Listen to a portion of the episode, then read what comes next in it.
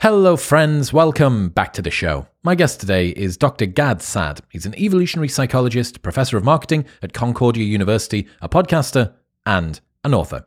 In today's fast-paced world, happiness and contentment often seem elusive. By taking an evolutionary lens on happiness, we can gain deeper insights into why we are the way we are and decode the contributing elements to living a good life.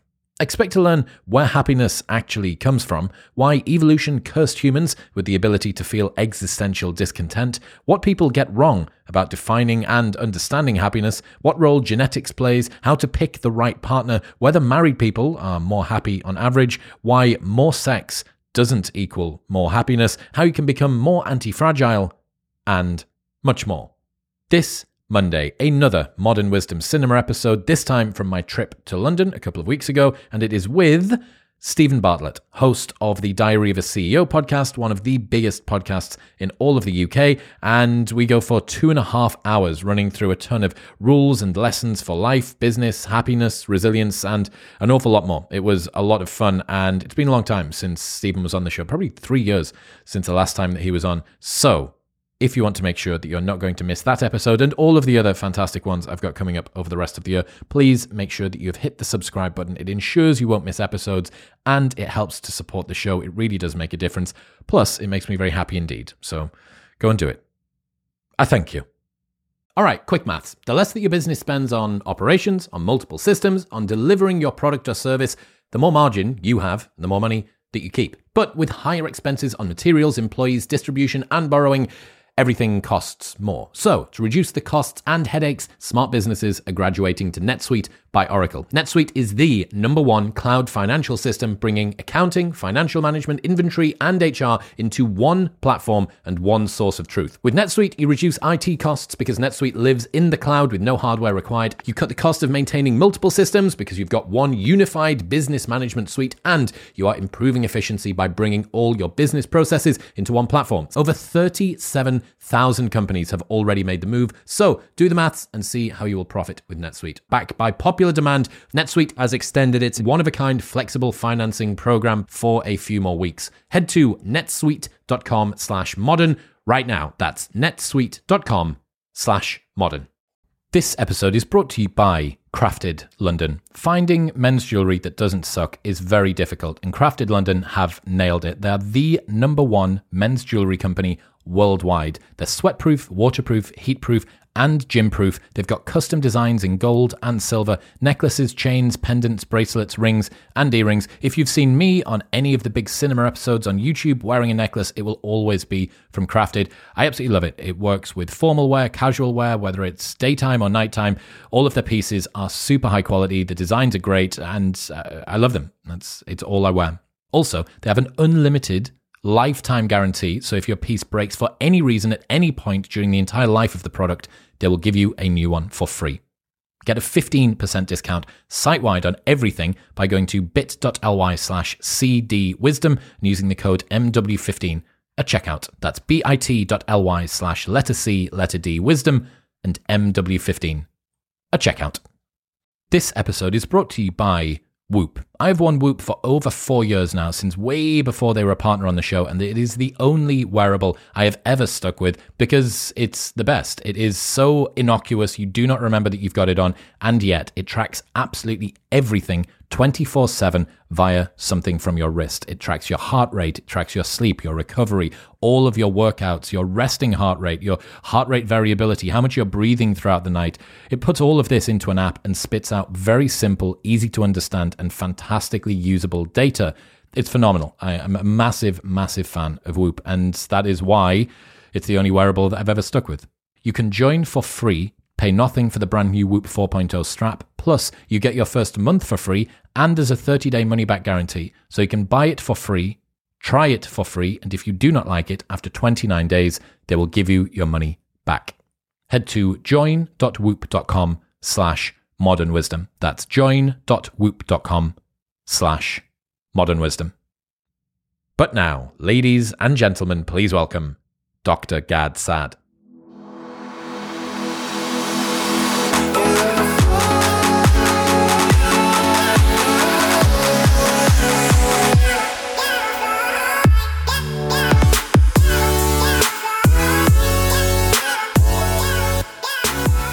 Is it nice to be out of the culture wars and actually closer to your realm of expertise now? You know, it, it's uh, thank you for that opening question. When you are in the culture wars, by definition, you're in a war. You're in a war on reason, on logic, on evidence-based thinking, on common sense, on reality.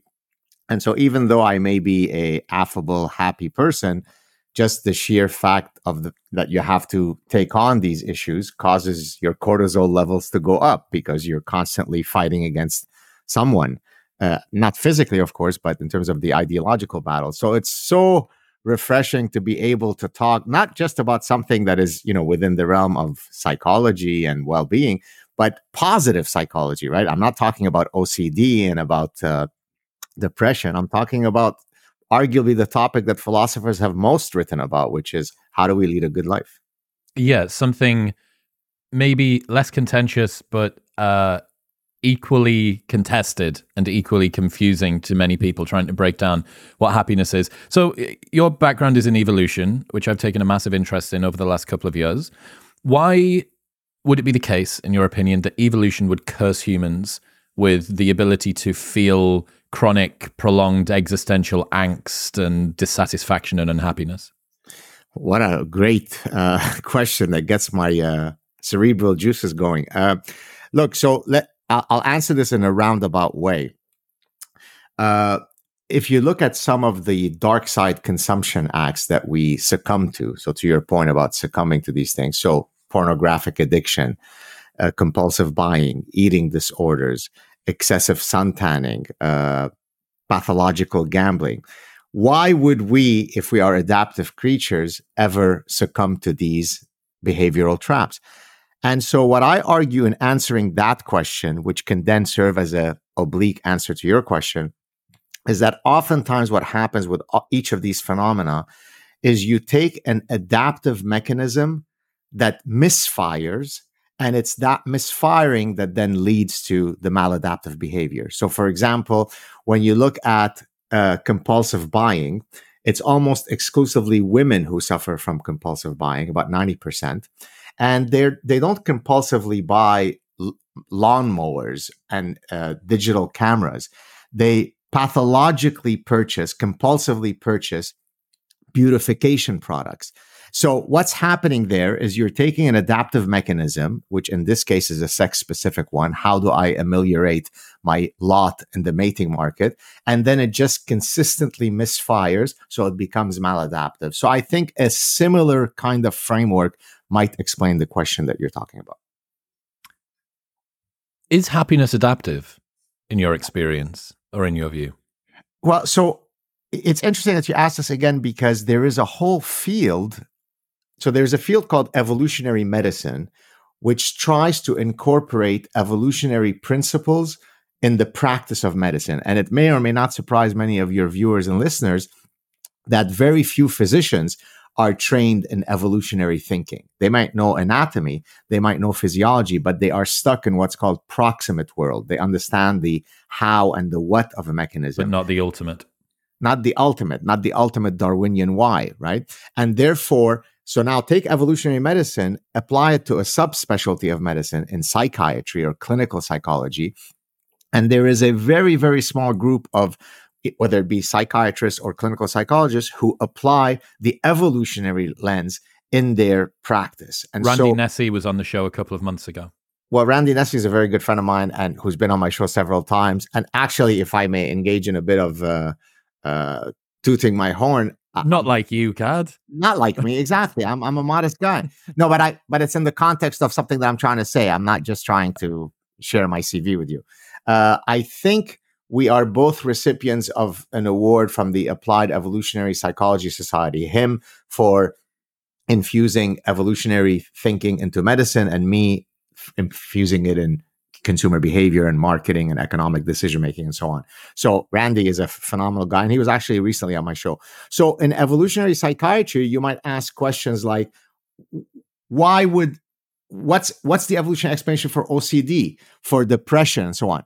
Now, the flip side is happiness adaptive, I don't think we have a domain. Again, I'm going to use evolutionary terms. We don't have a domain general mechanism for seeking happiness, right? So it's not that I say, I want to wake up today and maximize some abstract metric called happiness. But I do have domain-specific computational mechanisms, which if I pursue them optimally, should lead to happiness. So finding the appropriate mate, there are all sorts of computational systems in my brain and yours that have evolved to solve that problem. Now, if I make that choice well, the downstream effect will be that I'll probably have a happier life. Does this mean one way to conceptualize this would be that happiness is an aggregate view of the contributing parts of the little pursuits and things and approaches and mindsets that you go about each different day? I think so. That, that, that's exactly right. As most things in life, most phenomena, they're multifactorial, right? There, there isn't a singular factor that results in you having high blood pressure. There might be several. It might be partly genetic. It might be you're grossly overweight. It might be you are eating too much salt. Each of these are contributing to that ultimate metric. The exact same thing happens to happiness. That's why, I mean, I... in the book, the title is Eight Secrets for Leading the Good Life. I chose those. Th- there wasn't a magical reason why I chose eight, not nine, and why those eight, not some other eight, because those seemed to me, when I did a kind of autobiographical introspection, they were some of the ones that were most contributing to my own sense of well-being. You had this interesting insight.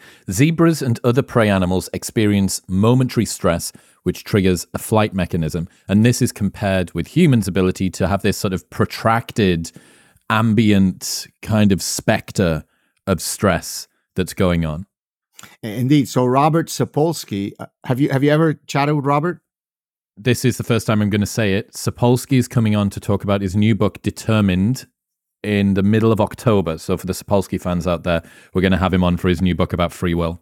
Oh, that's wonderful. So uh, Sapolsky uh, wrote a book many years ago called uh, Why Zebras Don't Get Ulcers, or I think I got the title right, and where he's basically arguing exactly the quote that you just read, which is, look, a prey animal doesn't sit around, as far as we know, with an existential, you know, uh, you know, looming thought, you know, why, why do I live in a world where there are so many nasty predators and how can I, ma-? Right?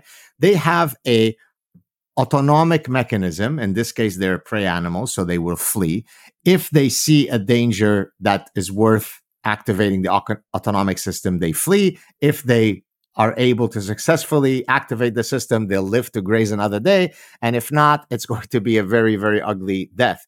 Whereas humans, because of this prefrontal cortex, which offers us many benefits, but also offers us some drawbacks, uh, we we don't always live in the moment, right? We we so for example, I talk about regret later in the in the book, which is something that I'm looking in the past. Why did I do this? Or why didn't I do that?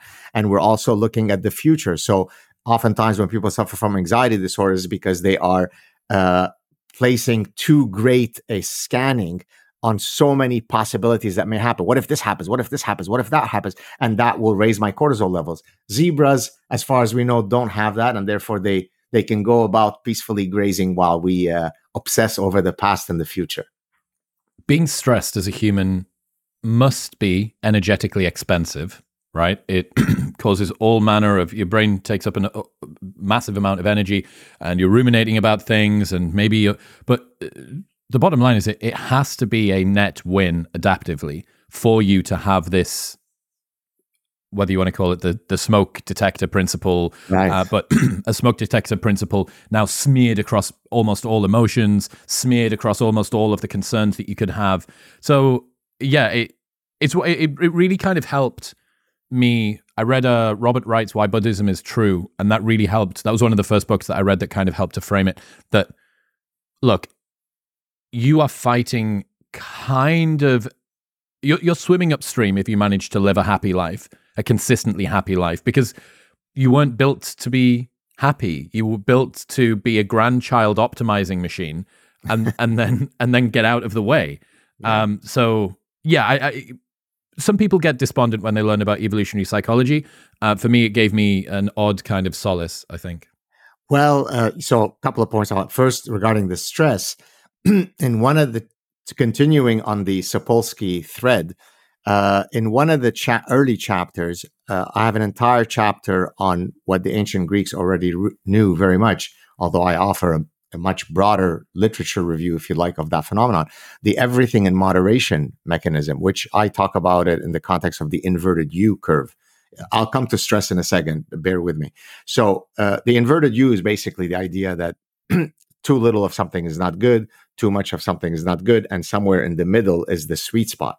And what I argue in that chapter is that life ultimately ends up being the pursuit of that sweet spot across many, many otherwise disparate domains, one of which, and hence I come to Sapolsky now, is that he demonstrated that stress itself follows the inverted U curve, meaning if I don't experience any stress, that's not going to lead to good outcomes.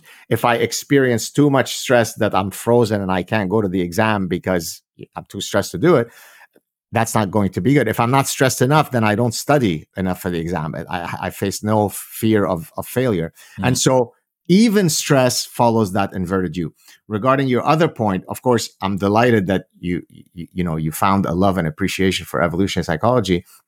It's one that if I'm not sure if we discussed the last time that I came on your show, uh, even if we did, it's worth repeating. And if it's not, it's good that we're saying it for the first time. The way that I was first exposed to evolutionary psychology was uh, a first semester as a doctoral student at Cornell, where I had been. Uh, It had been suggested to me that I take an advanced social psychology course with Professor Dennis Regan. So this was not an evolutionary psychology course.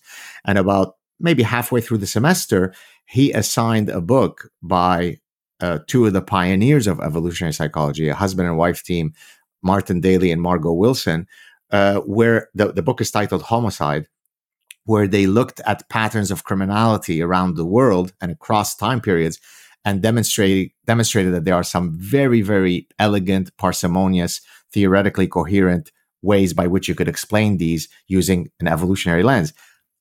My mind was blown. That's where I had my epiphany. And so that's, I mean, it's literally that book that then made me say, I'm going to do exactly what they did, but instead of it being for criminality, I'm going to use it for psychology of decision-making, for consumer psychology, and so on. And that's how I became an evolutionary psychologist. It wasn't my intention of, be- I mean, originally when I went to, for my PhD, it was to be a mathematical modeler. I have a background in mathematics, so I was going to model economic choice and consumer choice. But I always had an interest in behavioral sciences, so then I sli- slightly switched, and then eventually I found that book, and I became an evolutionary behavioral scientist. Mathematics is way more boring. You made the right decision, I think. My uh, I, probably you would have never invited me on your show if I was a math geek. No, probably. Pro- well, it depends what you're talking about. So yeah, I um, my book, my coming of age red pill was The Moral Animal, Robert Wright's yeah. first one. I mean, what's that? ninety-one, ninety-two, ninety-three. That I'm book's gonna, probably, and maybe a bit later. Could it be ninety-five? Well, dude, nearly thirty years, and it still holds up. It's still re- there's some stuff that's like eh, eh, less so, but uh, largely it's phenomenal. Okay, so getting back to this conception of happiness, one of the things that we need to do is kind of define terms. When people think about happiness, what do you, what would you say that most people get wrong? Like what what isn't happiness? Yes, yes. It's usually uh, the mixing of short-term hits of dopamine with long-term serotonin contentment, if I can put it in a neuroanatomical framework, right? So, uh, yes, buying the Aston Martin might make me happy. Yes, buying another pair of super expensive stiletto shoes, if I'm a woman who hoards these, might make me temporarily, quote, happy. But here we're talking about a sense of existential happiness. I'm sitting on the proverbial porch, I'm eighty-five years old. I'm looking back at my life. My wife is sitting next to me. I'm saying, we- we've done well, right? We've had a great life. We've had a great marriage. We've raised great kids. Uh, I, you know, I've had a, a profession that has brought me immense purpose and meaning. So it's in that sense. So it's not those short, uh, ephemeral, fleeting moments of, quote, joy. It's really the long-term existential view. Yeah, that's an interesting way to look at it. The, um... This difference between happiness and satisfaction and peace and contentment and pleasure and the way that it all kind of fractures together is an interesting one. Based on your research, how much do you think that we can move our happiness purposely? Yes.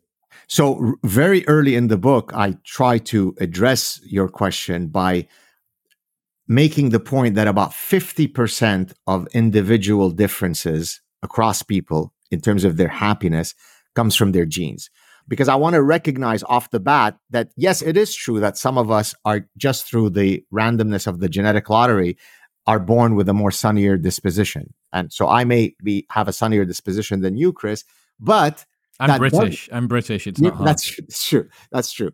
Uh, but that doesn't mean that we are deterministically doomed to wherever our... Because fifty percent due to genes implies there's fifty percent up for grabs. That's the that's the half the glass half full, right? And so there are endless ways by which I could make certain decisions, implement certain mindsets that, irrespective of where I started based on my genetic lottery, I mm. can either improve or worsen. And so, yeah.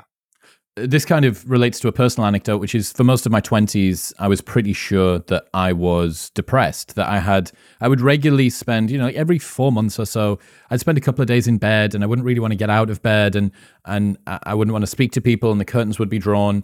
Uh, and then there was just this sort of ambient sense of something being amiss. And, you know, maybe it was seasonal affective disorder from living in the northeast of the U K. Maybe it was from poor sleep and wake cycles because I was running nightclubs. So it meant that I was all over the place.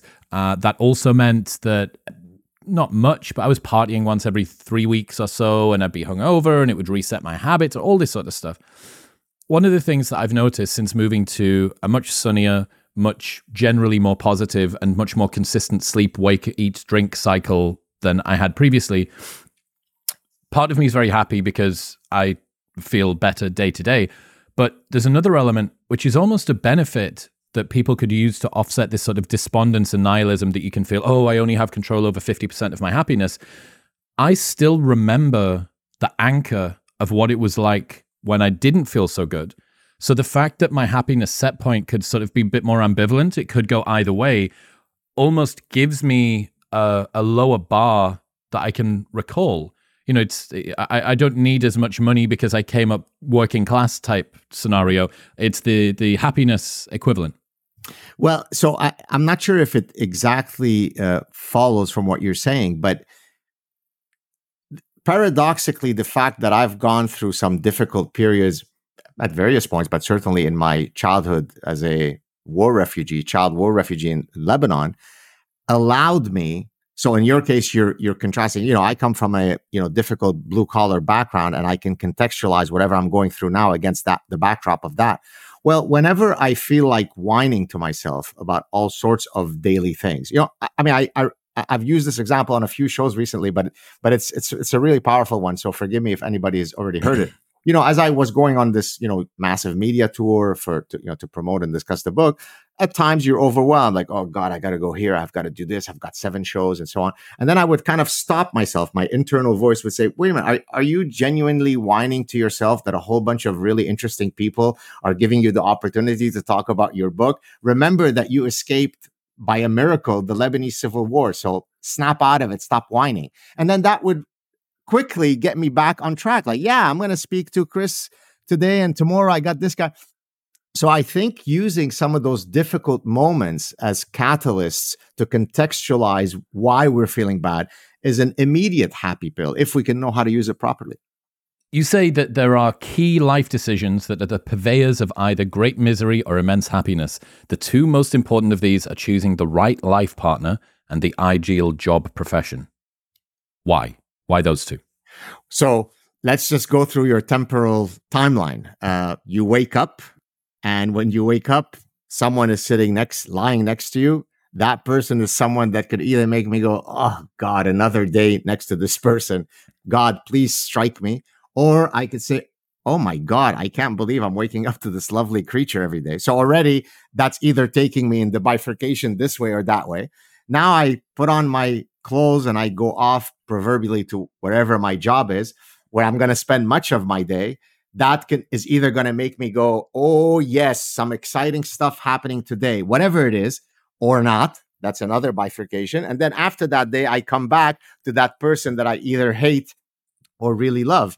So it basically pretty much covers my every second of every day. So if I make those two decisions well, now, of course, by the way, I don't have the the the hubris or the false promise to say, I guarantee you that I'm going to offer you the prescription of how to choose the right job and the right mate. But what I can tell you is there are some maxims that you can follow that can statistically increase your chance of happiness, right? So my book, contrary to most, quote, self-help books, it has the epistemic humility to say, I- I'm not going to give you the guaranteed secrets. Life is about navigating through statistical vagaries. And so I'm going to offer you some recipes that will hopefully increase your chances. Just like, to draw an analogy, uh, non-smokers get lung cancer, and they didn't smoke ever in their lives. But it's certainly the case. It is statistically true that if I don't smoke, boy, do I reduce my chances of contracting lung cancer. So in that sense, I offer some prescriptions for how to choose the right mate, how to choose the right job, which we can okay. talk about. Like. Yeah, absolutely. So when it comes to a mate, if you're doing your uh, recipe for a non-miserable life, what are the ingredients?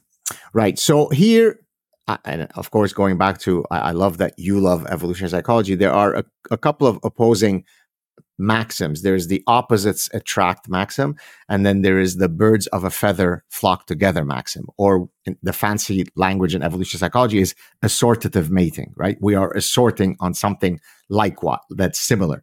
Well, it turns out that for the the likelihood of achieving long-term success in a union, in a marriage, in a long-term relationship, it's overwhelmingly the case that birds of a feather flock together is the greater likelihood of you succeeding.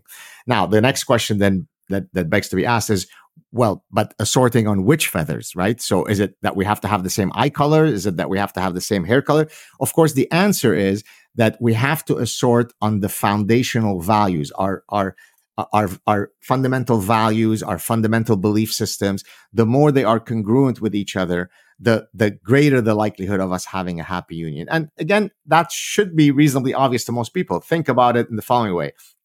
If I happen to be incredibly faith-based in my day-to-day, I'm a very religious person, and the p- prospective partner that I might decide to be together with, we have great chemistry and we we love the same literature and so on, but she happens to be a caustic atheist, well, it doesn't take much of a fancy evolutionary psychologist to say that all other things equal, we already are seeing a bit of a fissure that is likely developing in our future. If every single action in my day is guided by my, you know, faith, and you and you think it's all bullshit, we're gonna we're gonna probably have trouble. So, for example, my wife and I, we're both Lebanese. Now, I I didn't specifically set out to find only a Lebanese, uh, you know, prospective spouse, but the fact that she is Lebanese made it so much more likely that our cultural compass points would be identical. So, for example, the first day that I went to meet her parents, uh, we sat down to play Sheshbish, which is like ba- backgammon, right?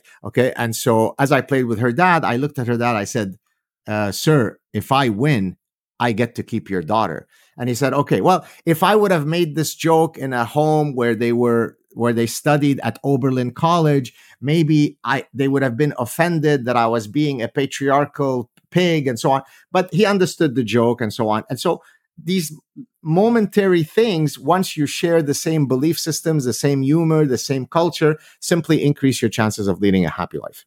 What are the other, in your opinion, big movers that people should be optimizing for similarity on beyond religious worldview? Uh, so it could be, for example, I am incredibly driven and the person that I'm with is quite apathetic. And by the way, that the example that I just gave is much more problematic if the apathetic one happens to be the male, right? Because many men may forgive the apathy in the workplace of their... I mean, no man has ever said this: you are gorgeous, you have a beautiful body, I'd love to have sex with you, but you're not exhibiting the requisite amount of ambition. No sex for you, Linda. The opposite has certainly happened, right? And so, so all of these kind of life trajectory metrics, so beyond religion, but these really important foundational mechanisms by which I tackle life, the more we assort on those, the more we're going to be happy. The, the by the way, the singular, um, this is this is something that I discuss very, very briefly in the book, so it's not really important. But for completeness, the singular metric from an evolutionary perspective where humans engage in disassortative mating, do you know what it is? Disassortative no. means I look I look for someone who's maximally different from me. No. So it's it's on what's called M H C, the Major Histocompatibility Complex, which is a set of genetic markers that code for your unique immunological profile, which... Oh, is it, it Ashkenazi Jews? Well, I mean, that's that's a, a, a kind of an ethnic thing, but it's picked up through your smell. So how do we know? By the way, remember earlier I said that Randy Nesse and myself had both won this award, this award. The other guy who has also won it is the guy who's done the research that I'm about to tell you about. I think, uh, if I remember correctly, his name is Craig Roberts, based out of uh, Britain. So the studies basically work as follows. I'm going to ask a bunch of men to wear a T-shirt, let's say a white T-shirt, uh, so that it it becomes imbued with their smell. I mean, don't don't go and run a marathon. Just go about doing your daily routine. Then I'm going to ask them to take it off. I'm going to put it in a plastic bag, and I'm going to ask women to come and smell each of those shirts and to rate them on attractiveness. And it turns out, Chris, that's the beauty of evolutionary psychology, that the one that people choose is the one that is maximally different from their M H C. Can you forgive me? I hope I'm not putting you on the spot, but since you are a budding evolutionary psychologist, or at least lover of evolutionary psychology, can you guess what would be the adaptive reason for that?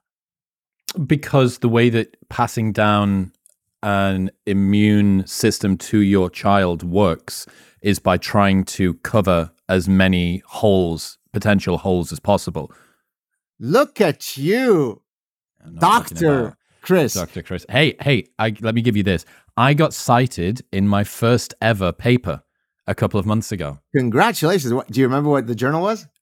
Uh, I will be able to, I'll have to find you uh, that. It's David Buss and William Costello, and it is my theory of the male sedation hypothesis, explaining why we haven't seen more incel violence despite young male syndrome being a uh, sort of vestigial um, trend.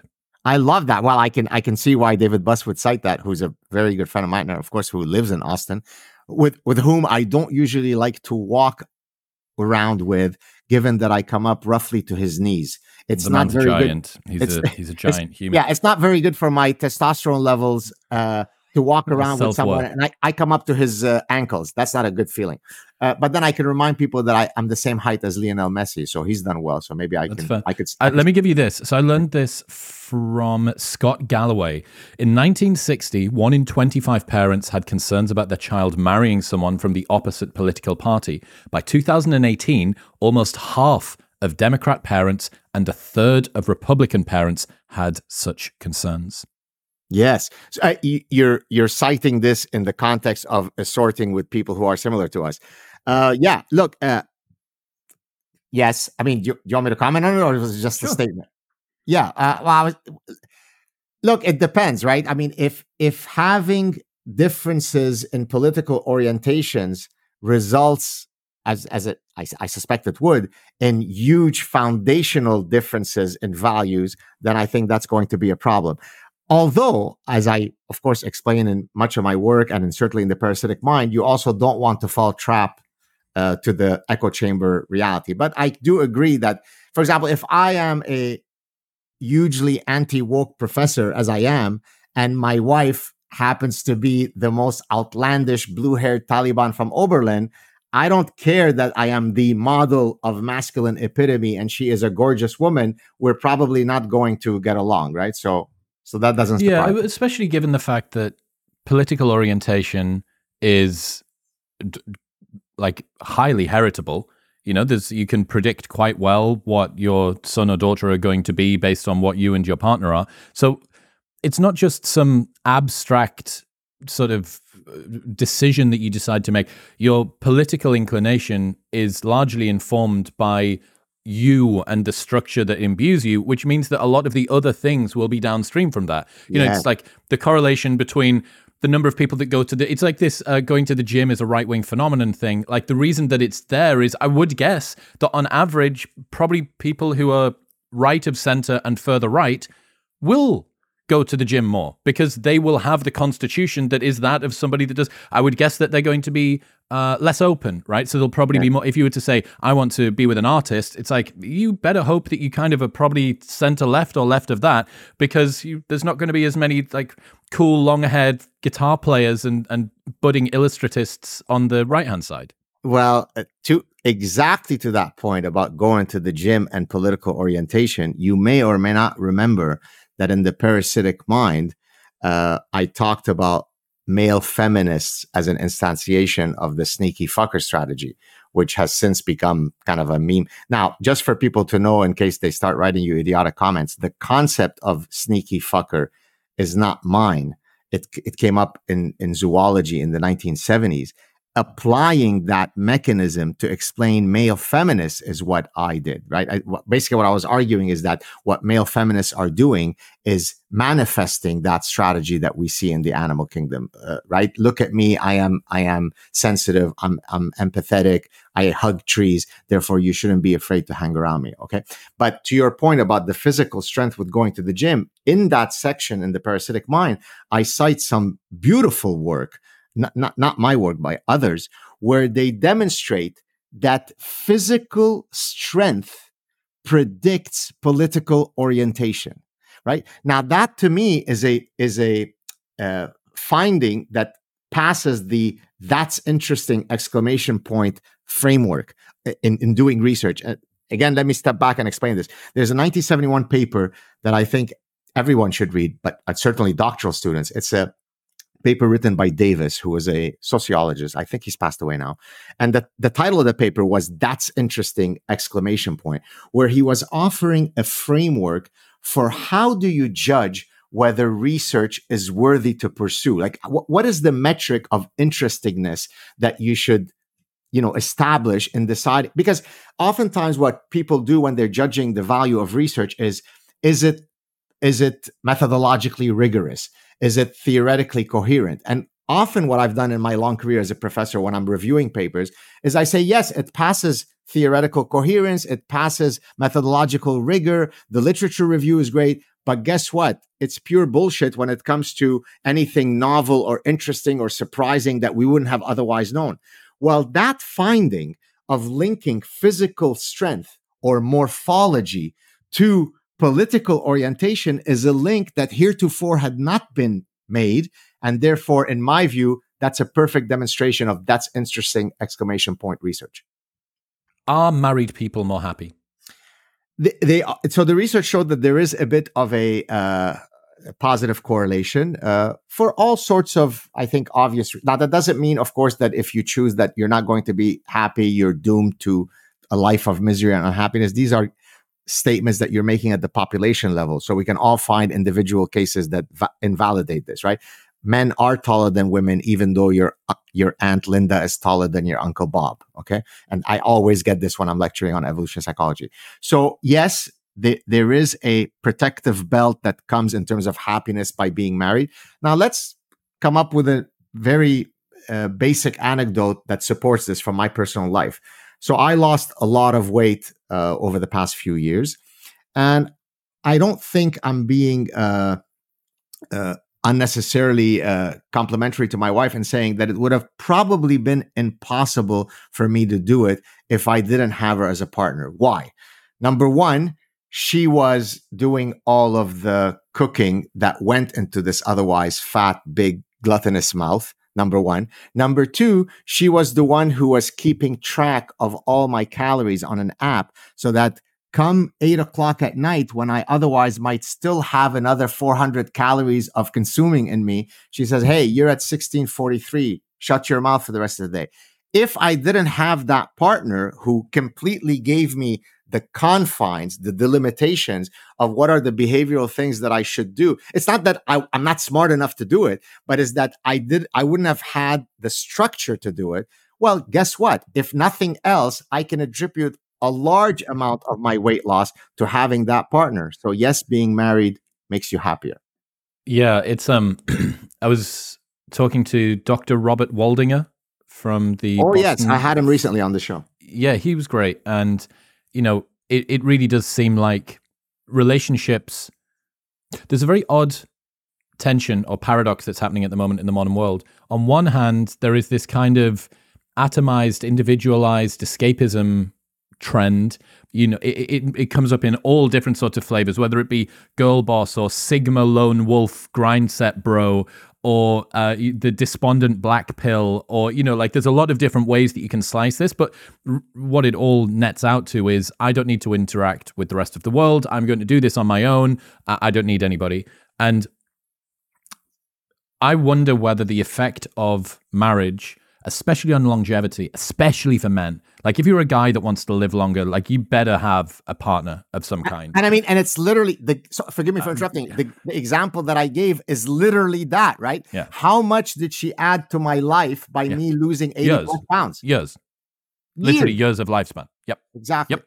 Sorry, did um, I interrupt you? Were you going to say something else? So just the fact that because we have uh, more individualized, more atomized than ever before society, I think that you're going to even more so benefit from having the partner, right? I think uh, um, Dunbar says that in order to get into a relationship, you need to take up two of the five close friend slots because that's how much it is. But conversely, you could look at your partner as being worth two good friends. Yes. Right? Um, yeah. So, you know, whether that's from a, an emotional support perspective, whether that's from a enjoyment of life, fun having, variety of experience, longevity. So yeah, I think um, ignore the happiness and lifespan advantages of a long-term partner at your peril. Yes, beautifully said. So a couple of couple of points I want to add to what you said. So I do quote Robert Waldinger in my happiness book. Specifically, as you know, he's the direct, the current director of the eight plus decade long uh, Harvard uh, adult development study, or I can't remember the exact title, that basically tries to look at what are the f- the factors longitudinally that that increase well-being, both physical well-being and, you know, mental well-being. And uh, I think it was one of his quotes that I used in the book uh, where he basically was saying that if you look at uh, your health in your, I think it was in your eighties, uh, the quality of relationships that you have is a greater predictor than your cholesterol levels, right? Now, incidentally, I've had a few physicians on and I've asked them, well, but what's the mechanism? I mean, I get that that's the, the correlate. And the general argument that I've had, and I, I don't know if it's a speculative one or not, is that it actually reduces a lot of the inflammation markers. Uh, That that that you know, being well surrounded by people that you trust, that you know have your back, that you love, that you care for, and but now bringing it back to the the partner, the the wife. In my case, I've been fortunate enough that my wife is also my best friend. In other words, we've been together for twenty-three years. While I have male friends and I love to hang out with them, and there's a different dynamic there, I've never had the desire, nor has she, to have bro night out and girls night out. Once we got together, we were able to satisfy, luckily, all of our needs, whether it be our friend need, our emotion. Now, that doesn't mean that we've isolated ourselves from a greater social network, but if you're able to find someone, to go back to our earlier point, that re- you, you really love to be around, right? We, we're constantly joking with each other, right? I mean, you you were, I hope earlier, we're joking about when I said, oh, I'm going to toot my horn and you, right? But well, she she ribbed on me because at one point I tell the story in the book. You know, I had lost a lot of weight, so I was looking a lot more muscular. So I walk into the kitchen without my shirt and I say, "Look at this," and she kind of ignores me. I said, "How are you ignoring this gorgeous guy?" And then she said, "You know what? We need to call some contractors to try to uh, strengthen the foundations of this house because your ego seems to be perhaps too heavy for this house." Well, this ability to rib at each other, not take ourselves seriously, engage in self-deprecation, boy, that's a recipe for happiness. Talk to me about sex. How much sex should we be having if we want to be happy? Well, so here, the in answering that question, I'm going to refer to a section in the book where I say that happiness is a positional emotion. And I'm going to- You mean do- like missionary? no, no, I'm not talking about uh, specific positions. No, but yes, well, well played, well played. Uh, no, so what I mean here is that if you look at the link between happiness and sex, it's not going to surprise anybody that's listening that on average, having more sex leads to more happiness. But the next part is the that's interesting exclamation point part, which is it's not enough for me to have sex or more sex to be happy. It's important to me, if Chris, you're a good friend of mine, that I have more sex than you. Now I'm really happy. So I got to have a lot of sex and I have to have more sex than all of my friends. That's my ticket to happiness. Now, why, why is that important in a, in a grander sense? Because we are a social species, we are a hierarchical species. A lot of the way by which the calculus that we use in judging where we fit in the grand lot of life is how do we compare to others, keeping up with the Joneses, if you want to use a consumer psychology example. So it's not enough for me to just have sex. I need to hopefully be friends with a lot of monks and incels, celibate nuns or incels. Then I'll be really happy. Right.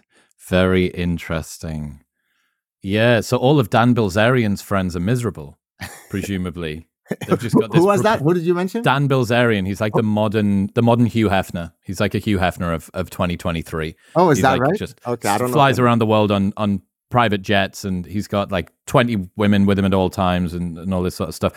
One interesting point. I remember Chris D'Elia talking about this, and he said, um, you look at Dan Bilzerian's life and you think all of these women on tap and they're all supermodels and all this stuff.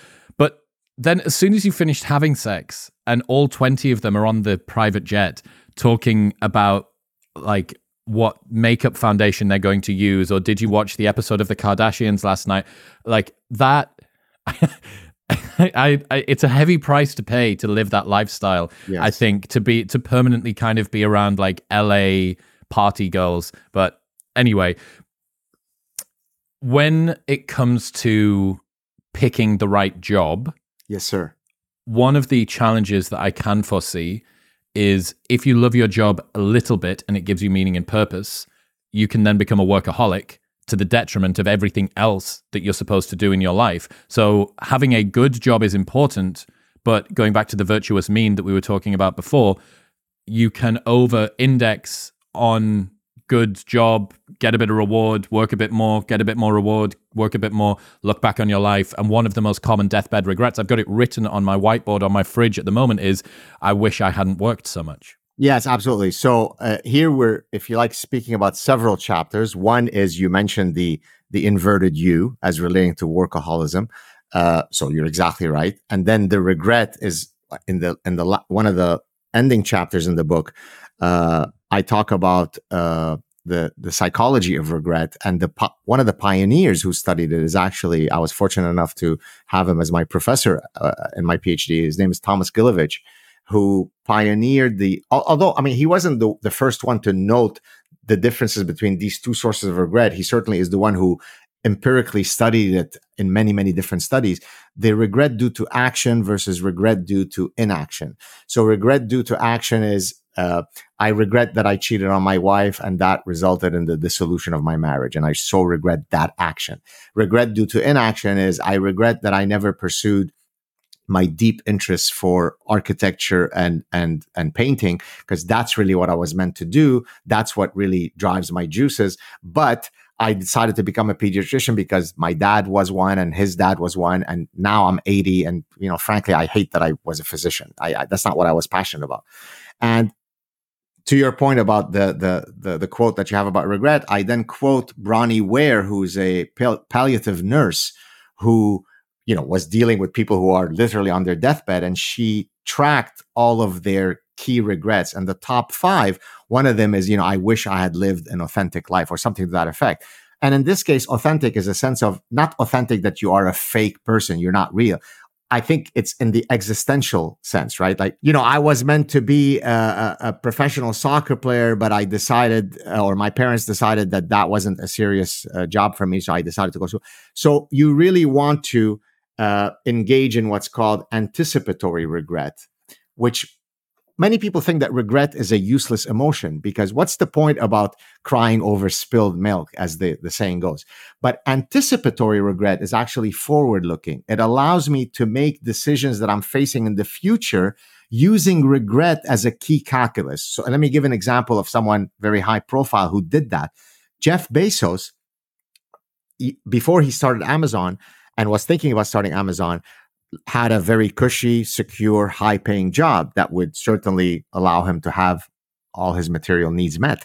But the reason why he decided to take the risk and start Amazon is because he said, I want to anticipate the likelihood that in the future, I will look back and regret that I never did this. And that's what compelled him in the, in the bifurcation of his life, led him to, to, to pursue Amazon. So that's that's one advantage or benefit of, of experiencing regret. The other, the secondary advantage, Chris, I think of that regret offers us is that oftentimes we think that that which we could hopefully have changed, it's too late for us now to change it. And in many cases, it is. It's too late for me now to, or it's impossible for me to be an N B A uh, player. I'm too old. I'm not good enough. I'm too short. So that's not going to happen. So regretting that that didn't happen is really a, a wasted effort. But as I explain in the book, I give several examples. I'll, I'll mention one of them here. There's a gentleman that I talk about in the book who uh, escaped with his family as the Nazis were coming into Germany and moved to Canada. He'd always wanted to be a studious guy, but life circumstances forced him to, you know, to go into business. He had a long career. In his sixties, he was regretting, lamenting the fact that he had never gone to school. So he said, okay, you know, I'm in my sixties now. I've got time. I'm healthy. Why don't I go and enroll? The reason I know the story is because it happened at my university. Uh, so he then enrolls in an undergraduate degree in his sixties, right? When he's forty years older than the other students. He finishes his bachelor's. He's now in his seventies, says, hey, I'm, I'm, I'm still doing, I'm still ticking. I'm still going strong. Let me pursue a master's. He finishes his master's, starts his PhD. And I can't remember if it was at ninety-one or ninety-two, the, the, the university newspaper on in the front page, I think the title was Finally a Doctor at ninety-one or ninety-two.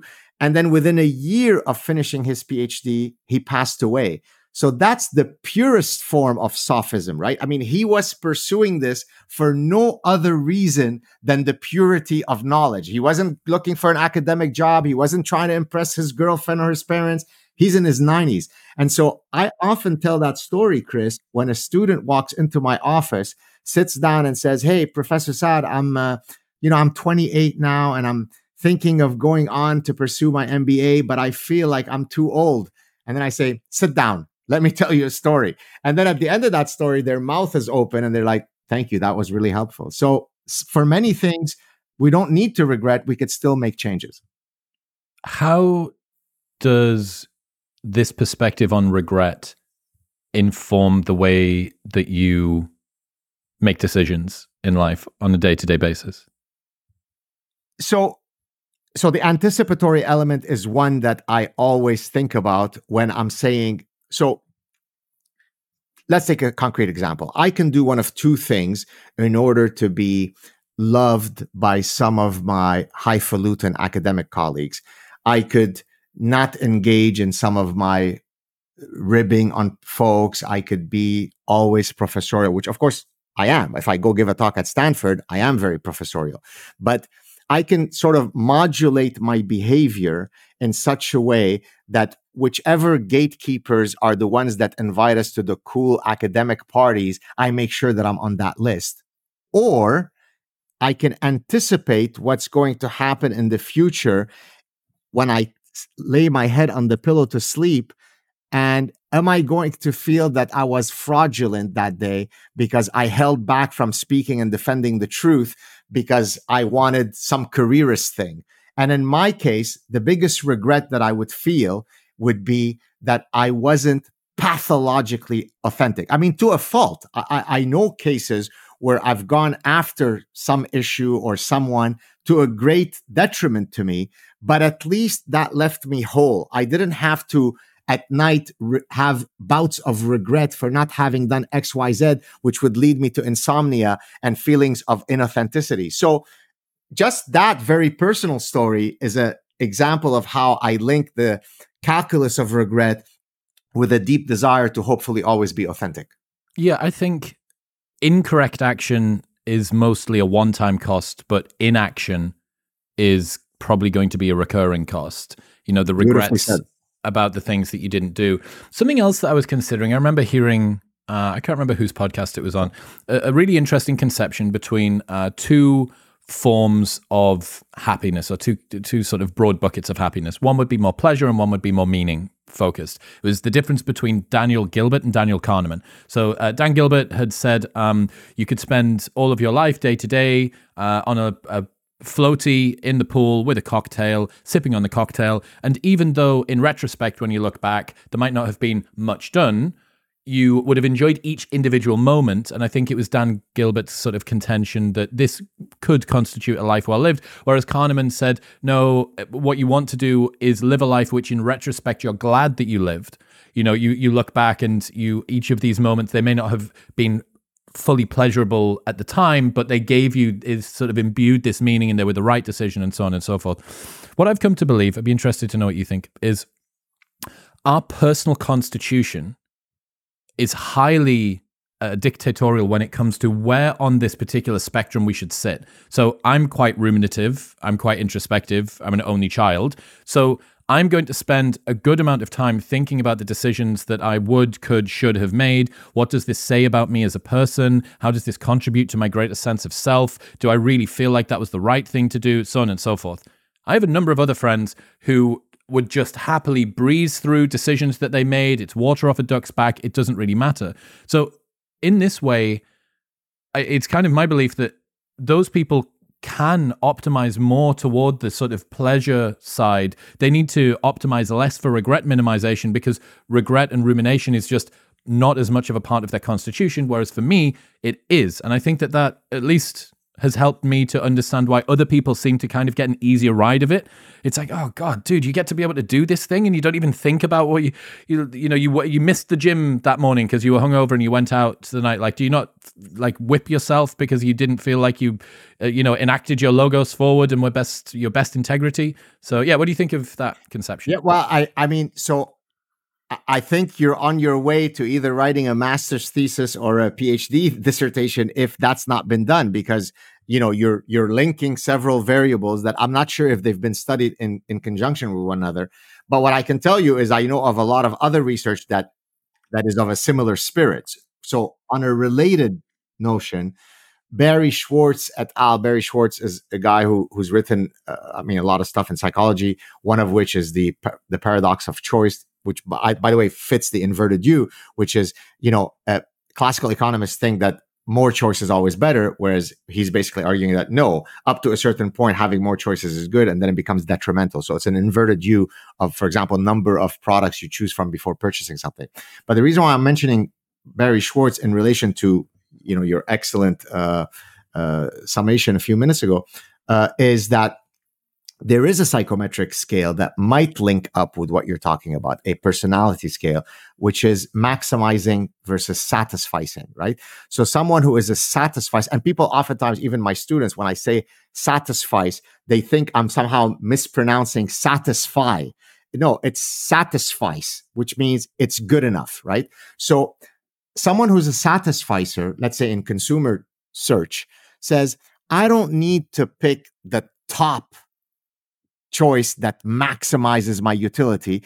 I just need to pick one that passes these minimal thresholds. What I just said is the psychology of a satisficer, whereas the maximizer is the other case. Well, there is some research that links how I score on maximizing and satisficing and happiness. So there is definite, so we would have to think about how to quantify or operationalize the construct that you said. But I buy it. I'm I'm with you. I think you, you're onto something. You've got this great quote. People with essentially the same life circumstances, that is, the same levels of good health, prosperity, occupation, family concord, and personal achievement, can have very different levels of happiness, largely because of what you've spoken about just there. Exactly. Because I can say, I need, uh, on this kind of invisible calculus in my head, I need to reach an overall score of ninety or above. The happiness score is zero to one hundred. I need to have ninety or above, or else I code it as I'm an unhappy person. Whereas the satisficer says that as long as on each of these fundamental life pursuits, I score seventy or higher, I'm going to be happy. So both of these folks might end up being at the same position. One will end up being dissatisfied. The other one will be satisfied. So letting go to some degree is a skill that is useful if you want to become happy. Indeed. And maybe I can use a specific example. You know, wh- one of one of the things I try to do in the book is to mix personal anecdotes and anecdotes of others with ancient wisdoms, with contemporary science. And the reason why I try to do that is because we are a storytelling animal. And so most people will will band, will will converge to those powerful stories. So let me tell a story that speaks to exactly your point.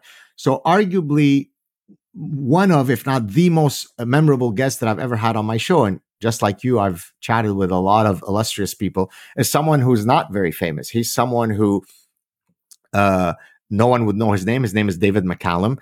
He spent almost uh, thirty years in prison. I, I think it was the exact number is twenty-nine years in prison for a murder, which he was eventually exonerated of. So he went in, I think he was seventeen. He came out and, you know, his, I think he was forty-six or something like that. And as we were sitting there, the, the reason I'm telling this story is it speaks to your point about letting go, right?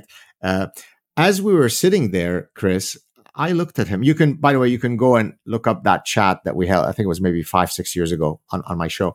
And I looked at him, I said, you know, David, you, you must be the reincarnation of Buddha or something, because you seem to be, you're so, you feel, you're filled with grace. There's no sense of vengefulness or vindictiveness in you. Whereas you're a much better man than I am, because I know that if it were me, I would want to burn the world down. And so he, so number one, he certainly let go of that anger, Num- it, because he wouldn't have been able to do the twenty-nine years had he held on to it. He wouldn't be able to progress with the rest of his life if he hang, hung, hung on to it. But I'm going to mention a third powerful lesson about contextualizing. He he then says to me, well, you know, I have a sister who was stricken with cerebral palsy and has been bedridden for, I think it was much of her life. And yet she's able to, you know, maintain a sense of well-being and so on. And so viewed from that perspective, I mean, I'm, I'm paraphrasing his words, but viewed from his, this perspective, what I went through is maybe nothing. So the guy who just had thirty years stolen from his life can still contextualize whatever horror he's gone through. I mean, what can you steal more from a person than thirty years of their life? And yet he was able to say, well, it wasn't really that bad. Look at this person who has it a lot worse than me. Boy, that's a ticket to well-being. Talk to me about the Delphic maxim. What role does it play here? So the Delphic maxim, well, there are several. So the probably the, the most famous one of all Delphic maxims is know thyself, right? Which at first it so- kind of sounds like a, you see it in a cereal box or on a bumper sticker, but it's actually a profound point, because that's why it has lasted several thousand years. Well, to know thyself is exactly what we talked about earlier about existential authenticity, right? If I genuinely know that I was put on this earth, whether you, you put it in a religious narrative or not. But re- I mean, Lionel Messi was engineered to play soccer. Like, you cannot construct a person. That's why whenever I talk about Lionel Messi, if we can just digress for a second, I say not only is he the greatest of all time, he's the greatest that could ever be, because I can't imagine someone coming out who can move better, who can dribble better. I was a competitive soccer player. It's a, I've seen all the greatest soccer players. It's not even close. Okay, so the Delphic maxim, know thyself, says you better look within yourself at every bifurcation of life and make those choices that are consistent with that maxim. And if you're able to consistently do that throughout your life, at the end of your life, you're going to look back and you're going to say, I, I lived a good life. I lived an authentic life. And so for me, for example, the only looming regret that I have, uh, the main one, is that I wasn't able, for all sorts of reasons that were outside my control, to instantiate my soccer talent. Uh, I, I've, I'd always been interested in only two things in life, soccer and becoming a professor, even when I was very young, fortunately, I was able to instantiate my academic uh, potential. But uh, every time the World Cup rolls around, I'm filled with this incredible nostalgia. Why did we not move to Spain or France out of Lebanon? And why did I not have the, why did I have the injury that I did, and so on? So it is what it is. Yeah, that ennui. Well, we both got the same injury. We've both got a ruptured Achilles, which I was talking to you about the last time that we spoke. Yeah. Mine well, is, I'm playing pickleball, I'm bouncing around, I have zero pain, I have zero mobility. So if there is someone listening that's ruptured in Achilles, if you do the if you do the work, uh, you'll be fine. Within a year, eighteen months' time, you'll be bouncing around like an idiot, forgetting that it ever happened. Um, one thing that kind of plays into my mind a little bit here is you're talking about the different life paths that we can go down, and retrospectively how we feel and letting go is... I've, I have a problem with people who say, uh, this happened for a reason. So, um, your Achilles injury, let's say, right? Oh, my Achilles injury happened for a reason, because if I didn't have the Achilles injury, I wouldn't have found my love of evolutionary psychology and then had a career that I enjoy learning about stuff that's interesting. The reason that I don't like it is I think it robs everybody of their agency of how they managed to alchemize yeah. what was a shitty situation into a good one. And it's a very British thing to say that. It's uh, it's a fatalistic approach that um, almost that good things are the aberration or the anomaly and not what is to be expected. And also that you're kind of like, you're at the mercy of the world. Yeah. Oh, you know, the, I, I'm so glad that that thing didn't happen, because then the world was allowed to bless me with this thing. It's like, hang on a second. Let's just say that you were dealt two shitty cards and you managed to take one of them and somehow make an ace out of it. Like, that's a much more empowering, useful yeah. story. And I think it's more accurate. And if, if I can link what you just said to a psychometric scale, so there's the... I don't know if you pronounce it Rotter or Rotter, R O T T E R. It's the classic scale by the, the gentleman of that name, uh, looking at locus of control. The idea being is that some people are internal locus of control driven, and I'll explain in a second what that means. Other people are external locus of control. What do we mean by locus of control is where do you attribute the causality to things that happen to you in your life. So when you said, uh, well, this happened for a reason, that is external locus of control, right? It's written in the sky. It's God who willed it. It's destiny. It's fate, right? Now, interestingly, as a side note, uh, there is a mechanism whereby most people tend to attribute successes internally and failures externally, right? So I did well on the exam because obviously I'm very smart. And I did very poorly on the exam because that Professor Saad is a real asshole and he's unfair, right? Now, the only... Is that, sorry, is that the is that the fundamental attribution error? Exactly. It's the fundamental attribution... Okay, nailed it. Applied to, in this case, the attributions of causality to your life. Exact. That's exactly right.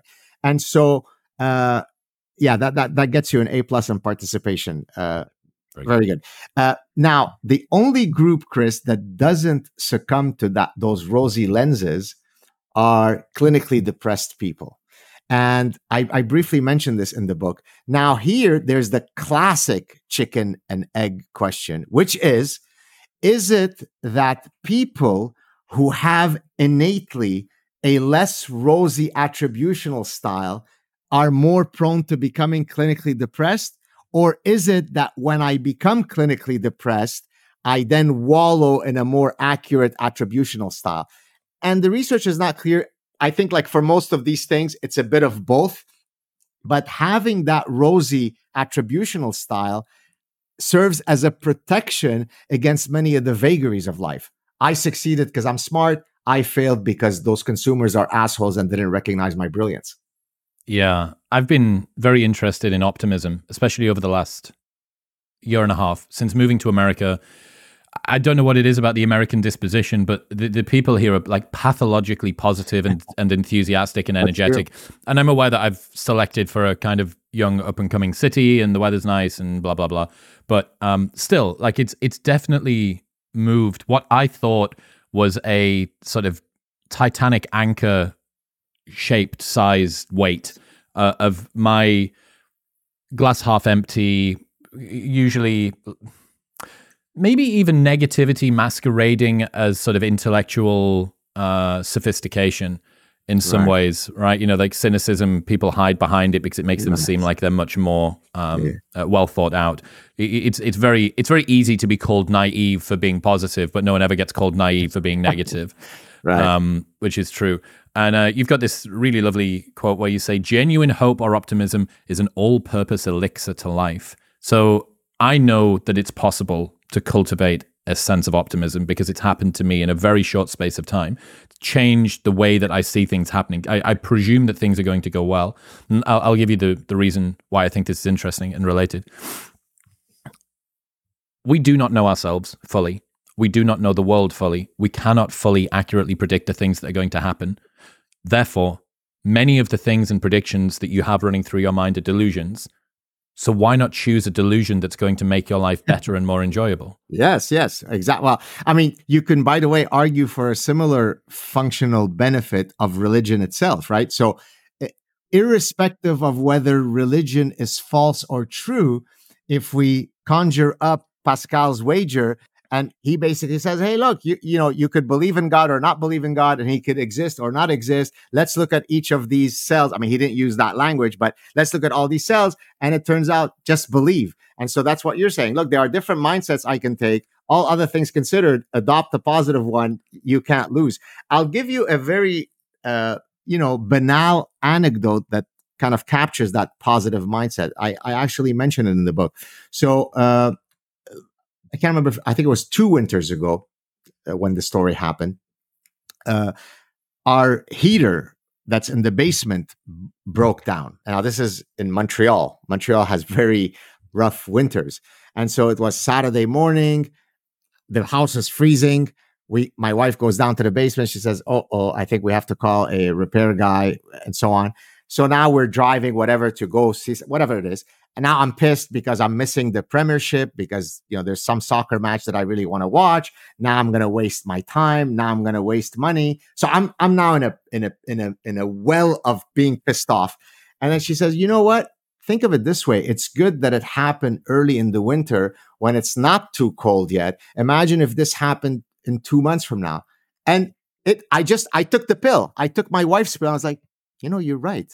So look how trivial and banal that example is, but simply having that right mindset snaps you out of your, you know, your your well of anger.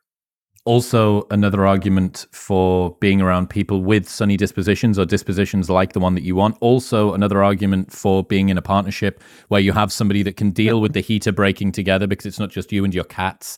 Yeah, I um. That's such a that's, that's a really nice illustration. And I think as well, you know, when you fold in the regret minimization framework uh, or or regret minimization generally, you realize that what ultimately matters is time and your attention during that time. Where was your attention captured? What what were you focused on?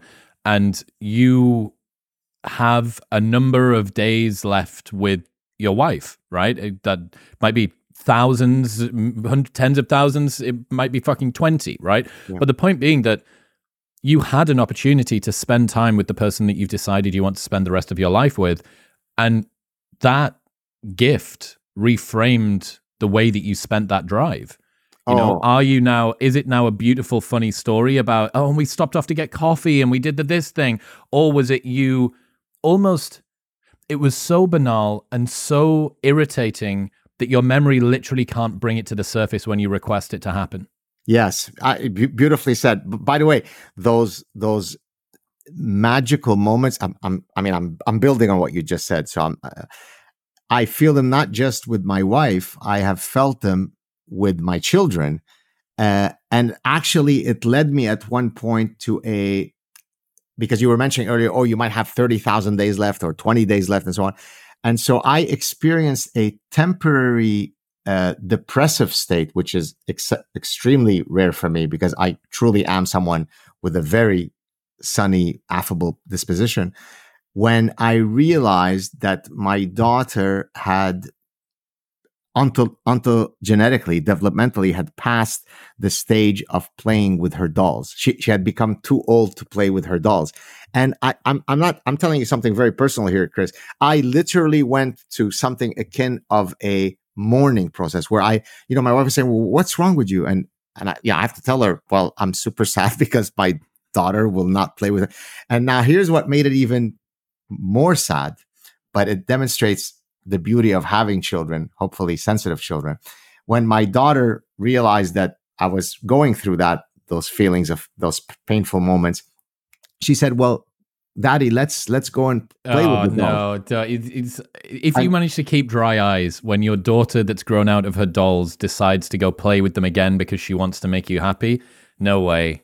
Exactly. No way. I would just I, be, I would be in tears. But yeah, maybe oh I just want to make sure though that your tears are for the same reason. My tears were not because she's so lovely, which is, yes, that's true. Mm-hmm. It was that as she was doing that ritual, I realized even more how strained it was Correct. for us to be doing that. So wow. I was crying of greater sadness. Wow, dude. So, so yeah, interesting. Exactly. So, so you know, but but guess what? That magical moment is worth more than all of my degrees and fancy accolades and all the things that I, I'd like to think that you think I'm faux boasting about and all the grandiosity. It's when your daughter looks at you when you get off stage as she did, and I'm only mentioning daughter, but my son is just as sensitive and just as lovely. Uh, when I get off the stage after a big talk and she hugged me, this was two years ago, about a year and a half ago, and she said, "Oh, Daddy, I am so proud of you." That was more important than all of my fancy colleagues saying, "Oh, I love your work." So children, yes, they're annoying. Yes, they're a pain in the ass, but that's a ticket to happiness. Talk to me. We, we've kind of spoken about um, a lot of the stuff in isolation, or at least in the family unit at the moment. Um, how can people be more anti-fragile? You know, there is going to be catastrophe that will come. There will be criticism and judgment from others, especially if you want to do something slightly different. If you are going to be following the authenticity and trying to minimize the deathbed regrets, that's going to cause you to do more different things than what most people do, because most people have those regrets. And if you don't want to have them, you're going to have to do the thing most people aren't doing. Exactly. So how do you deal with the the judgment, the criticism, and how can people become more anti-fragile? Well, the the first thing that you can do in, in answering that question is to look, as I did in the book, to look at the greatest people of all time in different spheres and demonstrate that their trajectory was littered with obstacles, heartaches, failures. So, Lionel Messi, you're too small and frail to even be a professional soccer player, let alone the greatest soccer player of all time. Oh, Michael Jordan, we're cutting you from your sophomore high school team. He, he was cut from his high school team. Okay. Uh, J K. Rowling, greatest, most selling author of all, best selling author of all time, rejected by every publisher until the last publisher accepted her.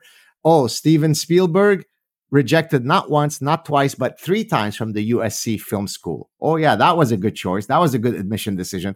So imagine if each of those guys, and there are many, many others, Zinedine Zidane, the greatest French player of all time, what, when he could have played either for Algeria or France, the Algerian coach looked at him and said, "Yeah, that guy is too slow." Oh, yeah, that was a good decision, coach. Uh, so imagine if all each of these guys did not have the built-in anti-fragility to failure that says, "I'm going to one day shove it up your ass. I'm going to prove you wrong." And they said, "You know what? Yeah, screw it. Let's pack it in." We would have never known the magic of all these people. So just that story in itself should tell you that if the greatest of all time in these very different domains could be littered with failure, with rejections, with obstacles, then why is it any different for you? Just get back on the horse and do it again. Have you looked into Salvador Dali much? His oh, it's funny you life. say this. I, we just went six months ago to the Salvador Dali Museum in Saint Petersburg. What's it like? It's beautiful. It was a bit underwhelming in that I felt that we didn't see enough works for the amount of time we waited in line. So the cost benefit ratio was not great. It was gorgeous, but what I, I don't think I understand the link of your Dali. What, what is it? So Dali, for the people that want someone new to obsess about and kind of learn about their life, Dali is one of the most interesting people that I've researched. Uh, so his parents had a child that was born about nine and a half months before Dali was born, and they called his older brother Salvador, and that brother died two days after birth. So his parents believed that Salvador was the reincarnation of his dead older brother. Oh my brother. God, I got goosebumps. Crazy. So, wow. uh, you know, that when that's the way that you get brought into the world, you're not going to be a normal person. I mean, I'm, this is a guy who said, I don't do drugs, I am drugs, right? And he, at sort of age ten, uh, found out that he loved masochism. He was a masochist, so he would throw himself down the stairs at age ten. He would just jump and fall downstairs. He once gave a live talk in a deep-sea diving suit that he had to be wrenched out of partway through because he was suffocating, because he hadn't actually put it together. He fell in love with this woman. He was married, and he fell in love with a woman who he immediately called his muse. He said that this was the the, the well where all of his inspiration had been coming from even before he'd known her. Uh, she was married, he was married, they both leave their partners, they get into a, a, a relationship and they get married. Immediately, as soon as they get into a relationship, he buys her a castle and starts treating her like royalty. So in order for him to go visit the wife in the castle that he just bought for her, he needed to send a formal invitation request, which she then needed to reply to. My point being, you have this guy who is just, you know, eccentricities falling out of him left, right, and center. But he also was one of the most revolutionary artists of the sort of semi-modern era. And the only way that he was able to become this sort of impressionist legend was for him to fully imbibe and and, and accept all of the uniquenesses and the idiosyncrasies that he had. And that's why I think that, you know, you look at the the Michael Jordan, Michael was vengeful, he was petty, he was um, an unbelievably hard worker, but he was a tyrant both to his own team and to everybody else's. And that, the allowance of doing, uh, of every little bit of you coming together to be as much of you as you can be, allows you to maximize what you can show to the world. You know, because as brilliant as they were, Michelangelo didn't do Dali, right? And Da Vinci didn't do Dali. Yeah. So the only way that we get Dali is for him to completely embody everything that he is. You know, so that that's a, uh, thank you for that story. That I'm going to have to add Salvador Dali on my long list of biographies that I have to read. And I've got a, already like eighty in the queue. So you've just added one more. Uh, but that speaks to an earlier point we were talking about when we were talking about know thyself and authenticity and so on. Uh, one of the things that I mentioned in the book at one point, so I, I talked earlier about the regret of not having become a professional soccer player to the maximum of my talent. The another regret that I briefly mentioned is I often wondered whether I should regret the fact that I am irascible, the fact that I just beat to walk to my own drum, the fact that I don't care what people think, because, oh, maybe if I had been more modulated in my careerist bent, then I would have gotten that professorship that I wanted in Southern California. And I remember I was sharing that story with Megan Kelly. This is all discussed in the book.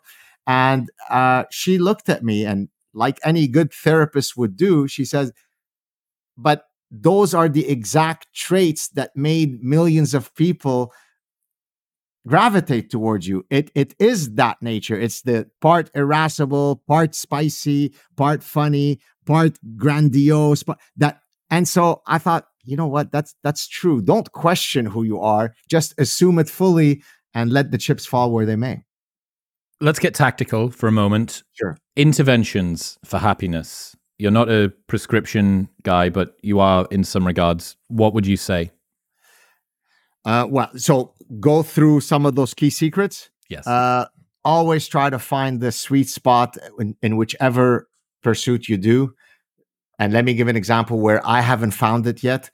Uh, I perfectionism, the trait of perfectionism, follows an inverted U. If you're not at all perfectionist, your work will suffer. You're not attentive to details.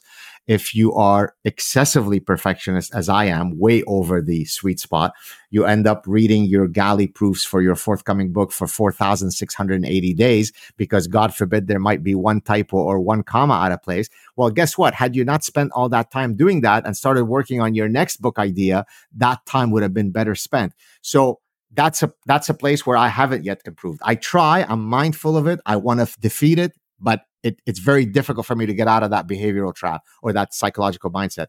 So for most pursuits in life, finding the sweet spot is exactly what will get you to your flourishing maximal point.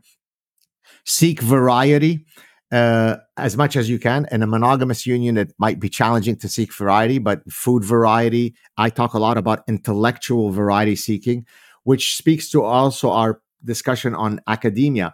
In academia, you are expected to be a stay-in-your-lane professor. You are a hyper-specialist. You know a lot about something very, very small. Keep pumping out nine thousand different papers, all of which are pure bullshit, all of which only three, four people care about. But boy, are you a specialist, because you've built economies of scale. You know the literature. You know the methodology. So it's going to take you very little to create that plus epsilon study. Whereas I've done the exact opposite of my career.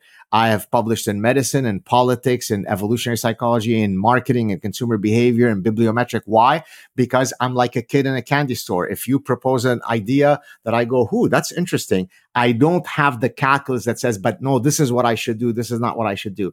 Now, some might say, well, I lose, because then I, in, in academia, they don't reward you for being an interdisciplinarian. As actually a university that was going to hire me in Southern California told me, they said, the, the weakness in your C V is that you seem to be all over the place. Whereas I said, but I thought that would be the strong point of my C V.